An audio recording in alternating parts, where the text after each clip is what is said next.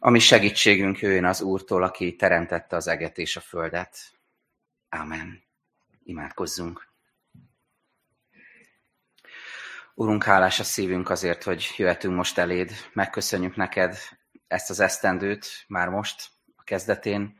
Köszönjük az életünket.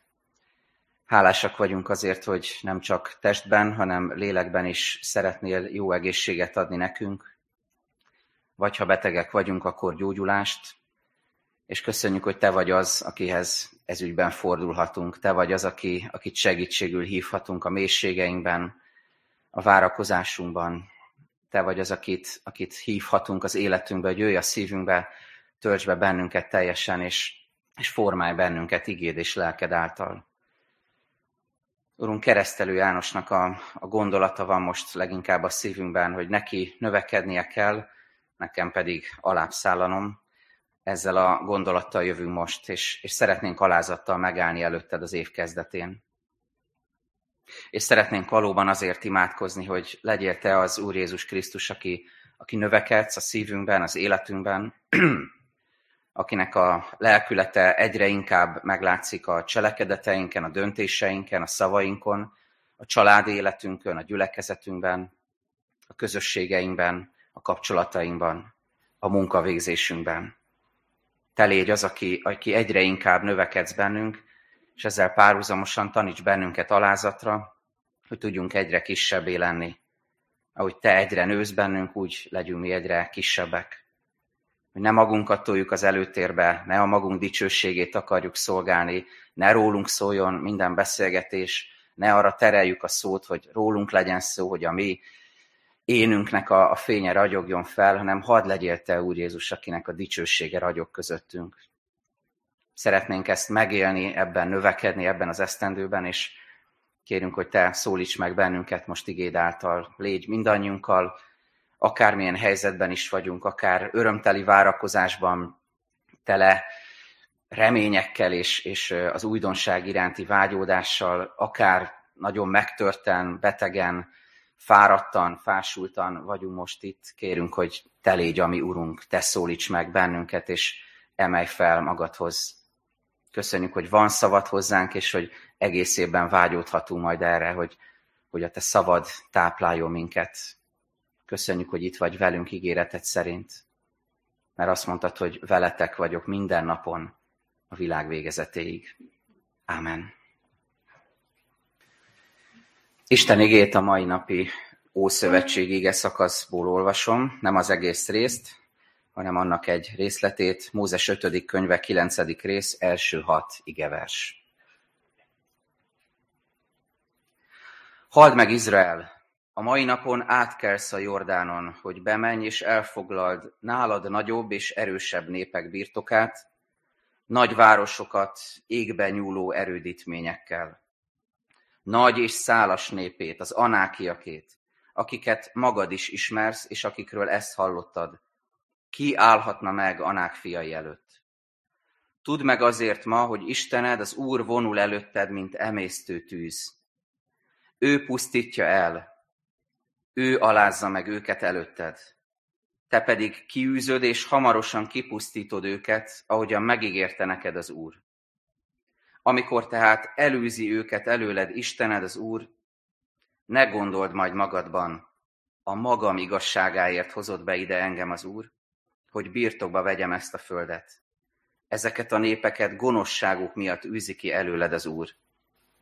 Nem a magad igazságáért, vagy szíved tisztaságáért mégy be oda, hogy birtokba vedd a földjüket, hanem gonoszságuk miatt űzi ki előled Istened az Úr ezeket a népeket, hogy teljesítse ígéretét, amelyre esküdtett az úratyáidnak, Ábrahámnak, Izsáknak és Jákobnak. Tudd meg tehát, hogy nem a magad igazságáért adja neked birtokul azt a jó földet Istened az Úr, hiszen te kemény nyakú nép vagy. Ez Istenünk igéje.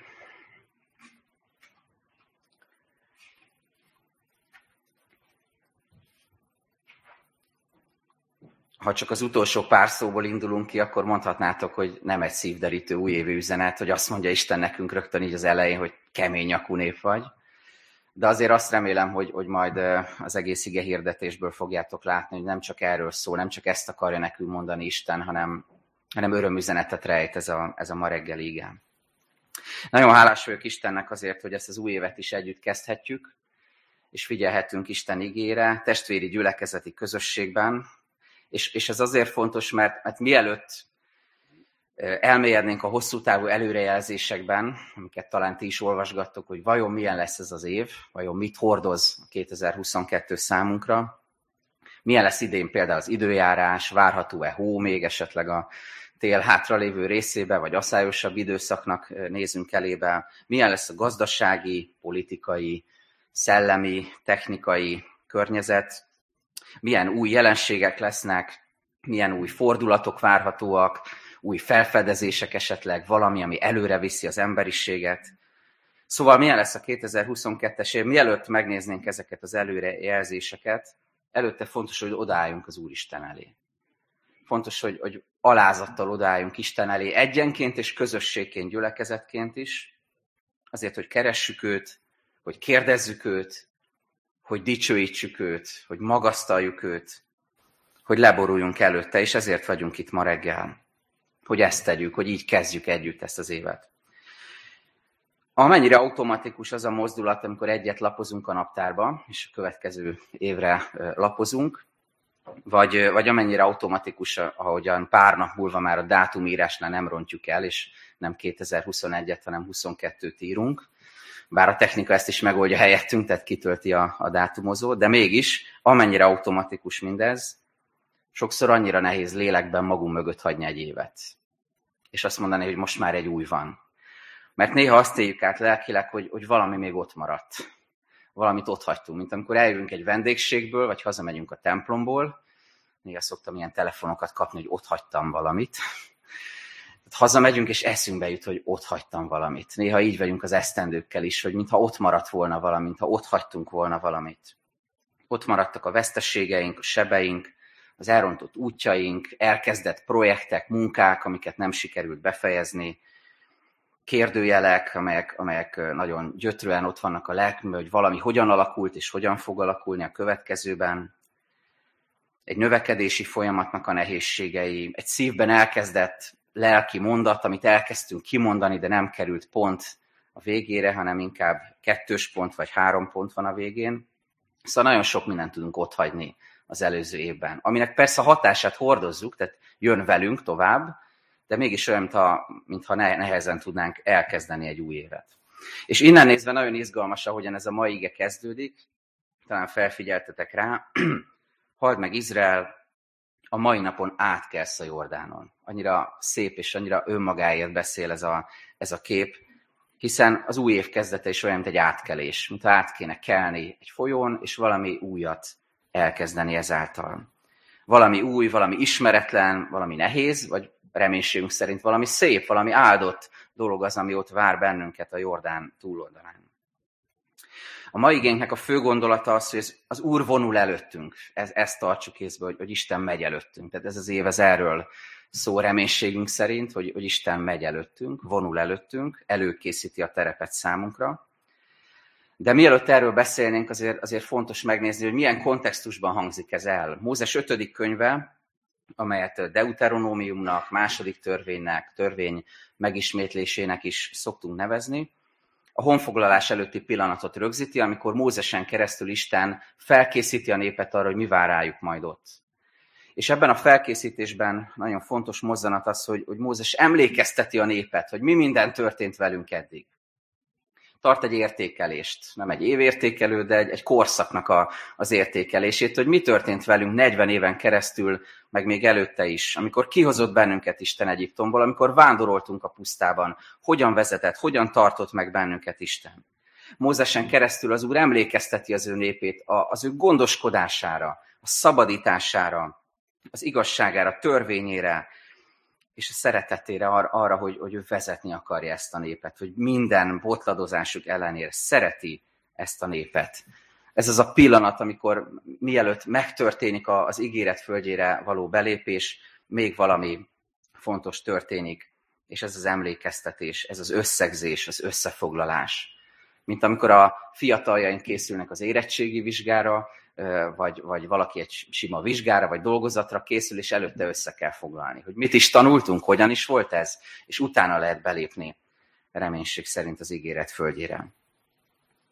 Erről lesz tehát ma szó, hogy, hogy bármi is vár bennünket a Jordánon túl, 2022-ben, ebben az évben, az a gondolat jöjjön most elénk, hogy az Úr vonul előtted. Az Úr vonul előttünk. Először a jövőről szeretnék szólni, ami sok tekintetben ijesztő, és erről beszél ez a, ez a mai igénk is. Utána Isten előkészítő munkáról, hogy ő megy előttünk, mint emésztő tűz, és végül arról, hogy mindezt az ígéret földjére való bemenetelt, ezt nem a magunk igazságáért kapjuk meg. Először a jövőről. Talán emlékeztek, hogy a 4 Mózes 13-ban szó van arról, hogy kémeket küldenek ki, hogy kikémleljék, hogy milyen is ez, a, ez az ígéret földje, milyen is ez a Kánaán. És törzsenként egy-egy embert kiválasztanak, kimegy 12 kém, amelyek, akik visszajönnek, és, és közülük kialakul két csoport, és először most csak az elsőről szólok, 10 kém egybehangzóan arról beszél, hogy jó-jó ez a föld, de nem fog ez nekünk menni. Tehát nálunk ott nagyobb népek élnek, és szó, szerint, név szerint is megemlítik az anákiakat, és azt mondják, hogy óriások ők hozzánk képest, esélyünk sincsen. Tehát inkább ne, ne menjünk oda be, ezt mondja a tíz kém. És itt a mai igényben, és azért mondtam ezt el, ezt a gondolatot idézi fel Mózes. Mint egy ilyen közmondásos mondatot, ami, ami ott van Izrael fülében, szívében, annyira berögzült, hogy, hogy ezt mondják, mint egy közmondást, kiállhatna meg Anák fiai előtt. Ez egy filozófia. Tehát, hogy meg se próbáljuk, mert kiállhatna meg Anák fiai előtt. Ezzel a lelkülettel van ott Izrael. És ezt Mózes felidézi, emlékezteti őket erre. De mi ennek a lelki jelentősége? Mi az, hogy Anák fiai? Számunkra mit jelent ez? Nem csak egy népről van szó, akik óriás termetűek, ijesztőek, legyőzhetetlennek tűnnek, és, és tulajdonképpen a legyőzhetetlen ellenségük a szimbólumává váltak, és ez a, ez a kifejezés, hogy anák fiai, ez ezt jelenti, hanem valójában a, a jövőnek a fenyegető árnyékát is jelenti ez, az anák fiai, az anákok. És hogyha őszinték vagyunk, akkor, akkor bizony ezzel nem is olyan nehéz azonosulni, mert, mert anákból bizony elég sok vár ránk ebben az évben is. Ez nem kérdés. Nem tudjuk, mi lesz, de az biztos, hogy anákok lesznek ebben az évben, ellenségek. A vírus, a Covid, ötödik hullám, negyedik oltás, harmadik depresszió, és lehetne sorolni, tehát mi, mi vár ránk ezek, egész bizonyosan. Egyéb kihívások, próbatételek, testi-lelki erőfeszítést kívánó cselekedetek, amikor újra fel kell szívni magunkat, újra össze kell szedni magunkat. Ismeritek ezt az érzést, amikor valaminek a végére értek, és úgy érzitek, hogy kiadtatok magatokból mindent, és, és az, az jön, hogy most újra kell kezdeni. Most megint bele kell állni valamibe, és, és már elfőtt az erőm, de most megint neki kéne durálni magamat, és, és elkezdeni valamit. Én ezt ö, éltem meg a karácsony előtti takarításnál, ez egy ilyen visszatérő motivum, takarítás most úgy látszik, ebben az ünnepi időszakban, de a lényeg, hogy végére értünk éppen a nagy takarításnak karácsonykor, és már, már épp letettem a felmosó vödröt, és kintottam a hűtőt, és a hűtőnek a hűtő ajtajából a második emeletről egy nagyon elegáns dupla szaltóval egy, egy finomságos üveg leesett, amit valaki csinált, egyik családtagom egy ismerősének, és az egész ripityomra tört, és beterítette az egész konyhát. Lehet, hogy már veletek is előfordult ilyen, és akkor éreztem ezt, hogy ezt nem hiszem el. Tehát amikor mindent kiadtam magamból, már az utolsó energiáimat mozgósítottam, és akkor most kezdhetem előről. És nagyon, nagyon sokszor ez megtörténik az életünkben is, hogy, hogy, hogy, hogy ez, ez egy anák, ez egy, ez egy ellenség, ez egy, ez egy kihívás számunkra, hogy, hogy, hogy valamit újra kell kezdeni, amikor már nincs ereje az embernek hozzá. Vagy ilyenek, ilyen anákok, ilyen ellenségek, az ismeretlen dolgok, nem tudod, hogy mi hogyan fog történni, milyen ö, újdonságok jönnek az életedben, mit, mit hogyan kell majd elkezdeni, vagy folytatni, vagy a hitbeli kihívások, ez mindannyiunkat érint.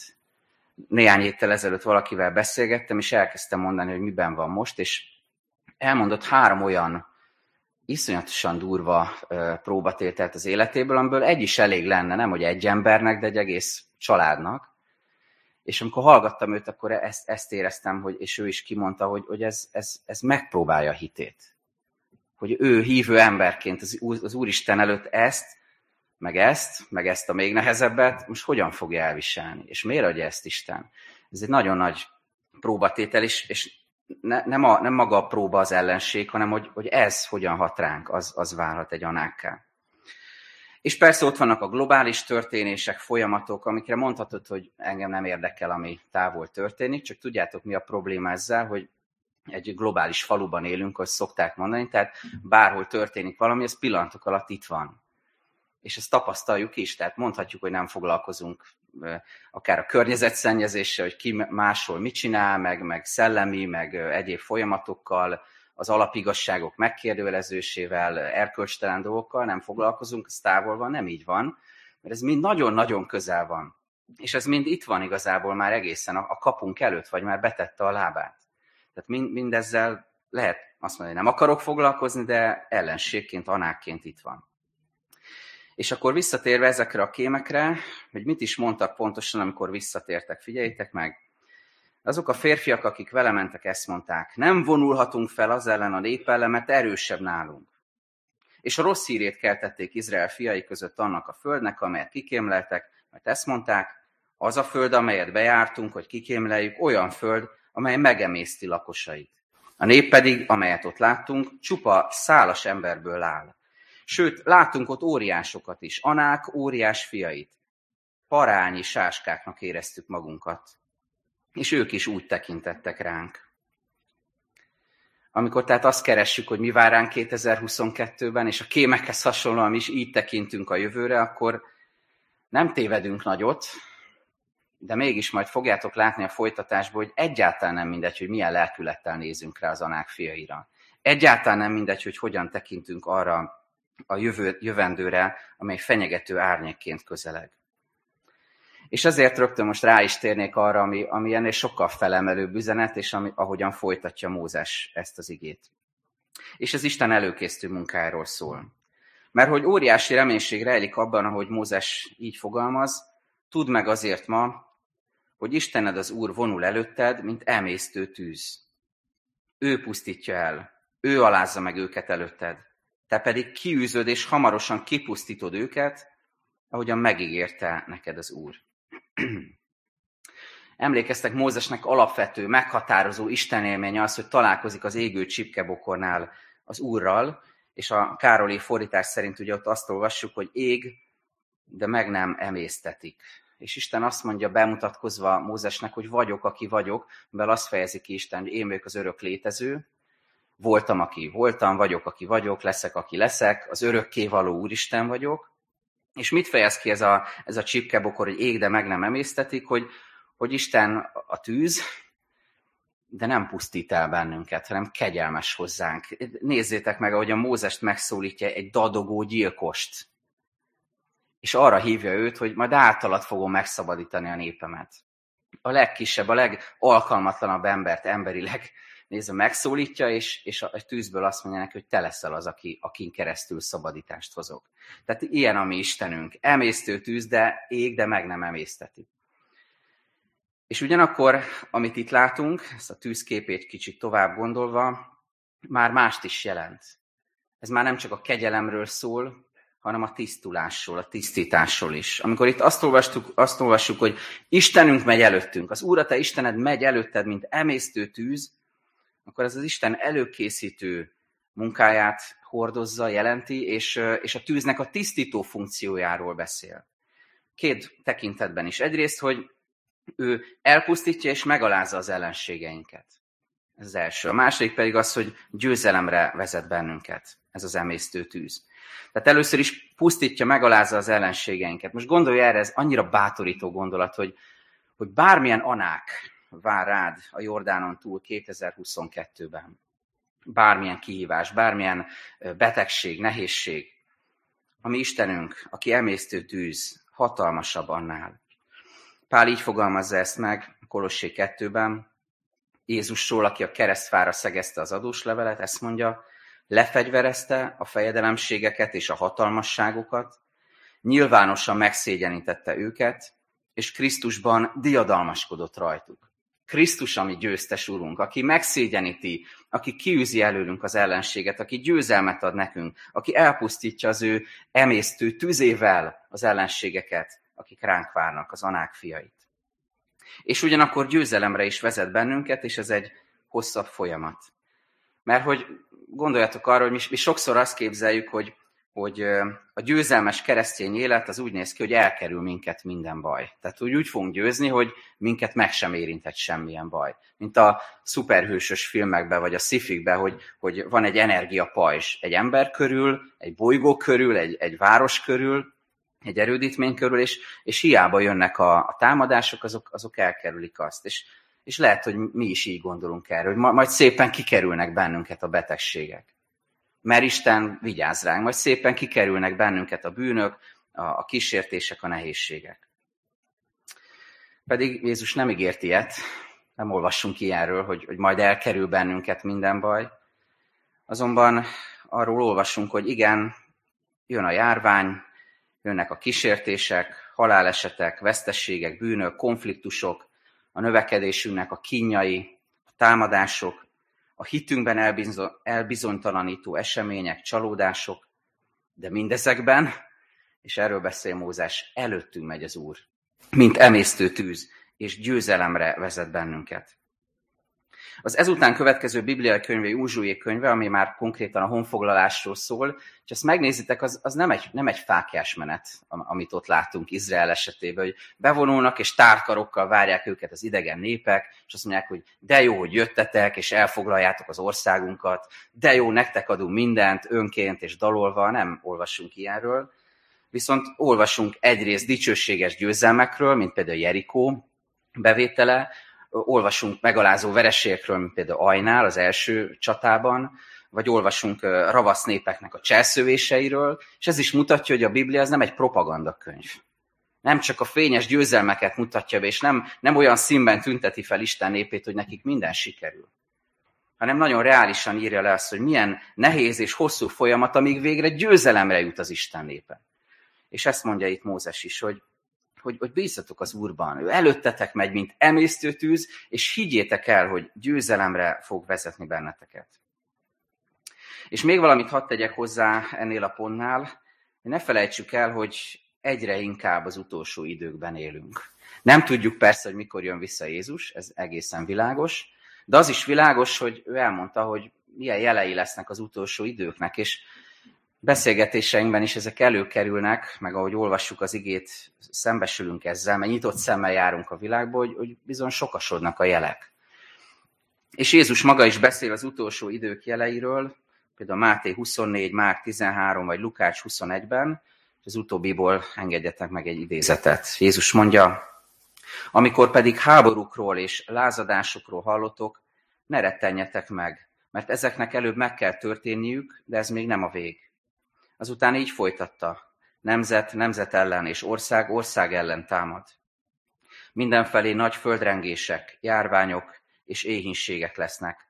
Rettenetes dolgok történnek, és hatalmas jelek tűnnek fel az égen. És még hosszasan sorolja Jézus többek között az, a, az önmagát Krisztusnak mondóknak a, a feltűnését, akik megtévesztik az embereket, és így tovább. Azt akarom csak ezzel mondani, hogy hogy emiatt még nehezebb dolgunk van, amikor a jövőre nézünk. Hogy az utolsó idők jelei sokasodnak, és hogy ezekkel a jelekkel is, mint, mint anák fiaival szembe találjuk magunkat. De mindezzel együtt óriási reménység és öröm 2022 elején, hogy az Úr megy előttünk, emésztő tűzként előkészíti a terepet, elpusztítja az ellenséget, és, és hamarosan győzelemre vezet bennünket. És így jutunk el az utolsó üzenethez, ami arról szól, hogy mindez nem a mi igazságunkért, nem a magunk igazságáért történik velünk. Talán megfigyeltétek, hogy a negyedik, ötödik, hatodik versekben háromszor is előfordul ez a gondolat. Nem a magad igazságáért. Nehogy azt gondolt, hogy a magad igazságáért történik mindez. És különösen megdöbbentő a hatodik versnek a magyarázata, amikor azt olvassuk, hogy nem a magad igazságáért adja neked birtokul azt a jó földet Istened az Úr, hiszen te kemény nyakú nép vagy. Ismerős ez a kifejezés szerintem mindannyiótoknak, nyakas kávinista. mint egy kicsit a, református kollektív identitásunknak a része lenne, elnézést attól, aki ebből kivonja magát, és azt mondja, én nem, én nem vagyok nyakas kálvinista, de értitek, tehát, hogy ez egy kicsit úgy benne van a fülünkben, használjuk ezt a kifejezést, nyakas kálvinista, mert hogy mit is jelent a nyakasság? Azt jelenti, hogy, hogy nem hajlítható könnyen a nyakunk, a véleményünk, a, a látásmódunk, hogy kiállunk a nekünk fontos értékek mellett, ha kell, akár vállaljuk a gályar a bőseink örökségeként még az üldöztetést is. Tényleg? Tényleg vállaljuk? Olyan könnyű ezeket kimondani, hogy igen, ez az identitásunk, ebben vagyunk, és mennyire büszkék vagyunk erre, a gályra bőse, ősökre is. De tényleg? Tényleg vállaljuk az üldöztetést? Tényleg kiállunk az igazságok mellett? Tényleg annyira nyakasak lennénk? Mert hogyha ebbe egy kicsit jobban belenézünk, azt fogjuk látni, hogy a nyakasságnak van egy hátulütője, úgy is mondhatnám, egy mellékhatása. Nem tudom, ti szoktátok-e olvasgatni a gyógyszereknek a, a leírásait, ezeket a hatalmas papírokat, néha belenézek, inkább ne tenném, tehát ugye nem csak azt írja, hogy hogyan működik egy gyógyszer, meg mire jó, hanem a mellékhatását is leírja. És a nyakasságnak tudjátok, mi a mellékhatása? Az Isten felé való nyakasság. Az engedetlenség, a kemény nyakuság. Amikor már nem csak abban vagyok nyakas, hogy kiállok igazságok mellett, hanem valahogy az Isten felé is egy kicsit kemény nyakúbb leszek. És Mózes pont erről beszél itt, hiszen te kemény nyakú nép vagy. Ő már csak tudta, mert pár perccel azután, hogy kijöttek Egyiptomból, már rögtön elkezdett zúgolódni ez a kemény nyakú nép. Mert amennyire becsülendő tulajdonság lehet a nyakasság az értékek melletti következetes kiállás tekintetében, annyira szembesít minket Isten igéje ugyan, ugyanezzel, mint, mint bűnnel, mint engedetlenséggel, mint, mint hitbeli gyengességgel. És ezért hangsúlyozza nekünk most az ige, hogy nem a magunk igazságáért mehetünk be 2022-ben az Isten által előkészített földre, hanem egyedül Jézus Krisztusért és az ő igazságáért. Nézz, nézzünk rá az életünkre. Hányszor, hányszor ragaszkodunk a magunk igazságához, vitákban, konfliktusokban. Még amikor, amikor már nagyon világos, hogy nem nekünk van igazunk, még akkor is a végsőkig elmegyünk, és a, a kis barikádunk mögül, amit felépítettünk, dobáljuk a téglákat, a köveket, és ragaszkodunk ahhoz, hogy már pedig akkor is nekem van igazam. Ne, ne gondoljatok én nagy jelenetekre, egyszerű hétköznapi vitákra házaspárok között például, vagy, vagy gyerek és felnőtt között a végsőkig tudunk ragaszkodni a saját igazságunkhoz. Vagy amikor régi dolgokra kell emlékezni, ez az annyira jellemző, hogy, hogy, hogy mindig azt gondoljuk, hogy mi emlékszünk jobban. Tehát ez így volt, hát emlékszem. Te hogy, hogy nem emlékszel? Hát én emlékszem jól, egészen bizonyos, hogy nálam van az igazság, én tudom jól ezt. De leginkább olyan értelemben vagyunk büszkék a, a saját igazságunkra, hogy mi jó emberek vagyunk hogy mi igaz emberek vagyunk, hogy mi tiszteletreméltók vagyunk, hogy nekünk megvan a magunk igaza, a magunk igazsága, a magunk jósága.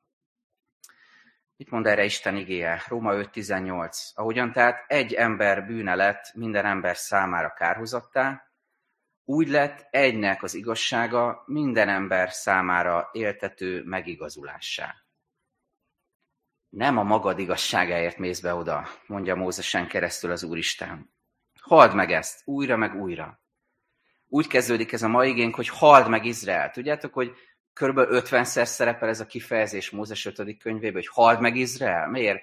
Azért már annyira süket a fülünk, annyira, annyira süket az Isten népe, hogy újra meg újra mondani kell neki, hogy hald meg Izrael, hogy nem a magad igazságáért fogsz oda bemenni, hanem egyedül az Isten igazságáért, Krisztus igazságáért. Halljuk meg ezt a kemény nyakusságunkban, a kemény szívűségünkben, a makadságunkban, engedetlenségünkben, útkeresésünkben. Nem a magad igazságáért adja neked birtokul azt a jó, jó földet Istened, hiszen te kemény nyakú nép vagy, hanem egyedül Jézus Krisztus keresztjéért. Egyedül az ő áldozatáért, egyedül az ő igazságáért.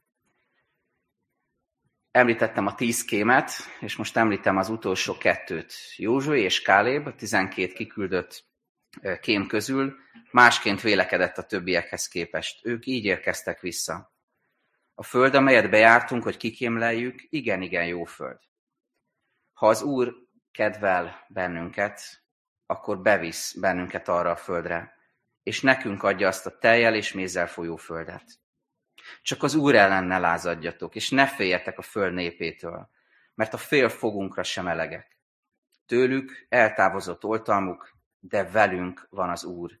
Ne féljetek tőlük. Amikor azt mondja Mózes, vagyis azt mondják a kémek pontosabban, hogy az Úr, ha az Úr kedvel bennünket, akkor bevisz bennünket oda, akkor a kegyelemről beszél. Amikor valaki kedves Isten számára, amikor kedvét leli valakiben az Úristen, Jézus Krisztuson keresztül, akkor ez, ez az ő kegyelmének a megnyilvánulása.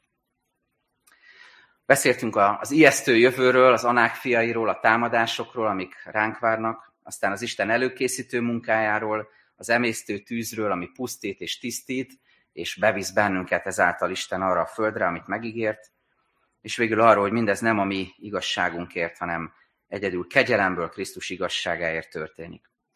És azzal szeretném befejezni, az ígéret földje, az egy önmagán túlmutató szimbólum. Ez nem csak egy föld, nem csak egy földterület, nem csak egy, egy idői, téri keret, ahova be lehet menni és el lehet tölteni egy kis időt, hanem ez a mennynek az előképe, ahova meghív bennünket az Úristen, ahova előttünk ment, ahova elkészítette az utat, ahogyan Jézus utat készített nekünk a mennyek országában. És az a kép jött most elém, hogy az, évnek a, az előző évnek az utolsó heteiben küzdöttem egy szervezési kérdéssel, mégpedig azzal, hogy a 21-es naptáramnak már a végére kezdtem én, de még nem vásároltam meg a következőt. Én ilyen elég old school módon csinálom, tehát nem a telefonomba írogatok, hanem van egy naptáram az irodába, és abba írogattam. Csak elkezdtek jönni azok az események, tervek, feladatok, munkák, amik már a következő évben lettek volna, lesznek, és nem volt hova beírni.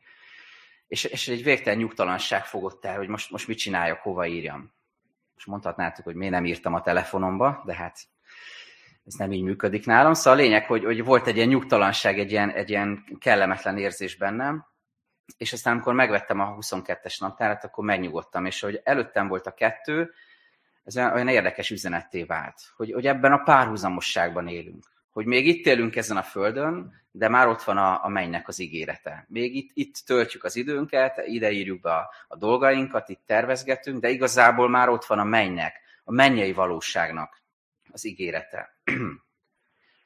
és azért most erre hív bennünket Isten, és ebben akar megerősíteni ennek az évnek az elején, hogy, hogy bárhogyan fogsz küzdeni a következő évben, ebben az évben, bárhogyan, bármilyen anákokkal is fogsz birkózni, küzdeni, kísértéseket, harcokat kiállni, sose felejtsd el 2022-ben, hogy te Krisztushoz tartozol, a mennyek országának az állampolgára vagy.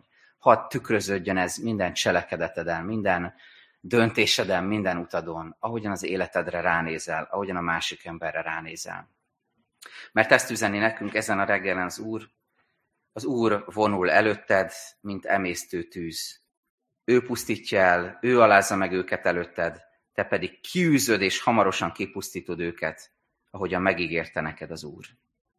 Ámen. Gyertek, imádkozzunk.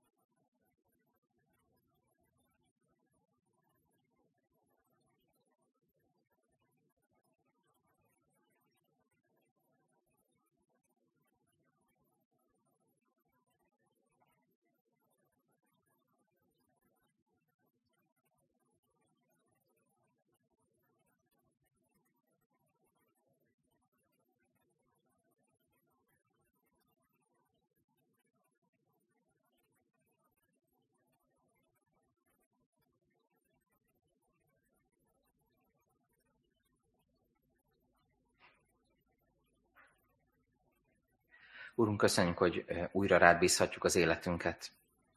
Köszönjük, hogy újra itt állhatunk most előtted, és azzal a reménységgel lehetünk most előtted, hogy, hogy te elkísérsz minket, előttünk mész az úton, és, és előkészíted a, a terepet a találkozásokra, a próbatételek elhordozására, a nehézségek elviselésére, és arra is, hogy a, a tőled jövő áldásokat, örömöket, lehetőségeket át tudjuk venni, el tudjuk fogadni a te kezedből. Köszönjük, hogy minden ott van a te kezedben, és semmi sem történik velünk úgy, hogy te ne tudnál róla. Köszönjük a te gondoskodásodat, szeretetedet, és kérünk, hogy vezess bennünket, nem csak személyesen a hitünkben, hanem a családunkban, a gyülekezetünkben is.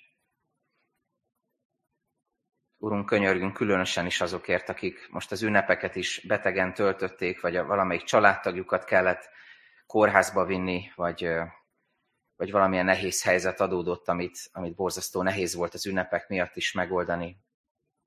Kérünk, hogy légy azokkal, akik, akik elveszítették szeretteiket az elmúlt időszakban, akik gyászolnak most, akiknek különösen nehéz elkezdeni ezt az új évet. Légy, Urunk, azokkal, akik döntéshelyzetben vannak, és, és várnak a Te útmutatásodra, bölcsességedre, felülről való vezetésedre. Könyörgünk, Urunk, mindannyiunkért, hogy, hogy adj nekünk alázatot, hogy ne legyünk rossz értelemben véve kemény nyakúak, hanem, hanem, hanem hadd legyünk általad hajlíthatóak, hadd tudjuk szelíden fogadni a belénk oltott igét, hadd legyünk engedelmes néped. Kérünk, adj ilyen alázatot, rátfigyelést, ráthagyatkozást, bizalmat. Te légy a mi Úrunk, aki előttünk mész, és akire rábízhatjuk az életünket. Amen. Gyertek most fennállva mondjuk a mi Urunktól tanult imádságot. Mi, atyánk, aki a mennyekben vagy, szenteltessék meg a te neved, jöjjön el a te országod, legyen meg a te akaratod, amint a mennyben, úgy a földön is. Minden napi kenyerünket add meg nékünk ma, és bocsásd meg a mi védkeinket, miképpen mi is megbocsátunk az ellenünk védkezőknek. És ne védj minket kísértésbe, de szabadíts meg minket a gonosztól. Mert Téd az ország, a hatalom és a dicsőség mind örökké. Amen.